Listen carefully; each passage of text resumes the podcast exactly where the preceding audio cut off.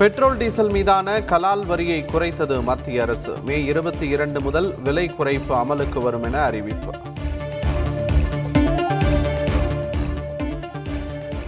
Petrol diesel மீதான விலை குறைப்பு பொதுமக்களின் வாழ்க்கையை எளிதாக்கும்.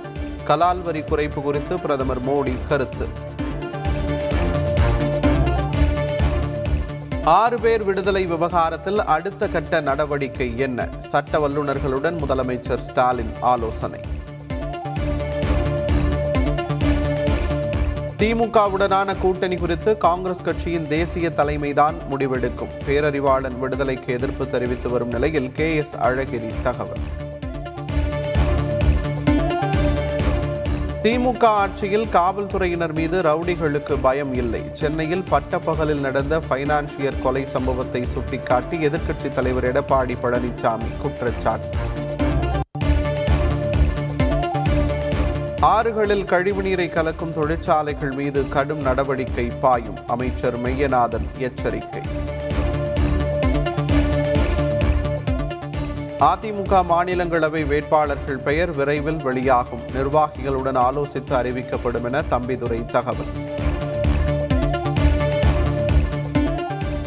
குரூப் டூ தேர்வில் ஒரு லட்சத்து எண்பத்தி மூன்றாயிரம் பேர் பங்கேற்கவில்லை. டிஎன்பிஎஸ்சி தலைவர் தகவல். அரசு பள்ளி மாணவர்களுக்கு ஸ்போக்கன் இங்கிலீஷ் பயிற்சி. தகுதி வாய்ந்த ஆசிரியர்களை கண்டறிய உத்தரவு. விபத்து நிகழ்ந்த நெல்லை கல்குவாரியில் ஏழாவது நாளாக நடந்த மீட்பு பணி. ராட்சத பாறைகளை வெடிவைத்து தகர்த்து ஆறாவது நபரை மீட்க முயற்சி. மங்களூருவில் கைதான கல்குவாரி ஒப்பந்ததாரர் மற்றும் மகன் நெல்லை அழைத்து வரப்பட்டனர். முன்னீர் பள்ளம் காவல் நிலையத்தில் ஏஎஸ்பி தலைமையில் விசாரணை. ஐந்து மாதங்களில் நானூற்று ஒன்பது ரவுடிகள் மீது நடவடிக்கை. தாம்பரம் காவல் ஆணையர் தகவல். விருதுநகர் எண்ணெய் ஆலையில் பயங்கர தீ விபத்து. சேமிப்பு கலன்கள் கொழுந்துவிட்டு எரிந்ததால் பரபரப்பு. தமிழகத்தில் இரண்டு நாட்களுக்கு ஓரிரு இடங்களில் மிதமான மழைக்கு வாய்ப்பு. சென்னை வானிலை ஆய்வு மையம் தகவல். குறுவை சாகுபடிக்காக மே இருபத்தி நான்காம் தேதி மேட்டூர் அணையில் நீர் திறக்க முதலமைச்சர் ஸ்டாலின் உத்தரவு. கடைமடை வரை நீர் செல்ல வசதியாக முதன்முறையாக முன்கூட்டியே திறப்பு. அரசு சார்பில் பண்ணை பசுமை நுகர்வோர் கடையில் குறைந்த விலைக்கு தக்காளி. ஒரு கிலோ தக்காளி எழுபத்து ஒன்பது ரூபாய்க்கு விற்பனை.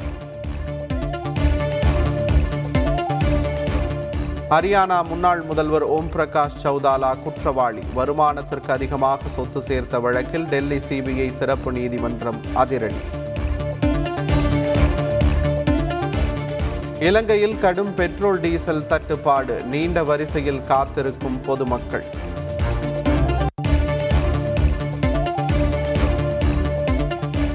இலங்கையில் நீதிமன்ற தடையை மீறி மாணவர்கள் போராட்டம். கண்ணீர் புகை குண்டுகளை வீசி ஆர்ப்பாட்டத்தை கலைத்த போலீசார்.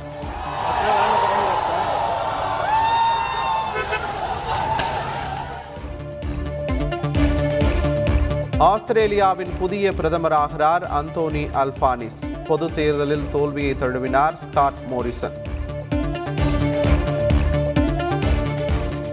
Online rapid chess தொடரில் தமிழக இளம் செஸ் வீரர் பிரக்ஞானந்தா அசத்தல். சர்வதேச செஸ் சாம்பியன் கால்சனை இரண்டாவது முறையாக தோற்கடித்து சாதனை.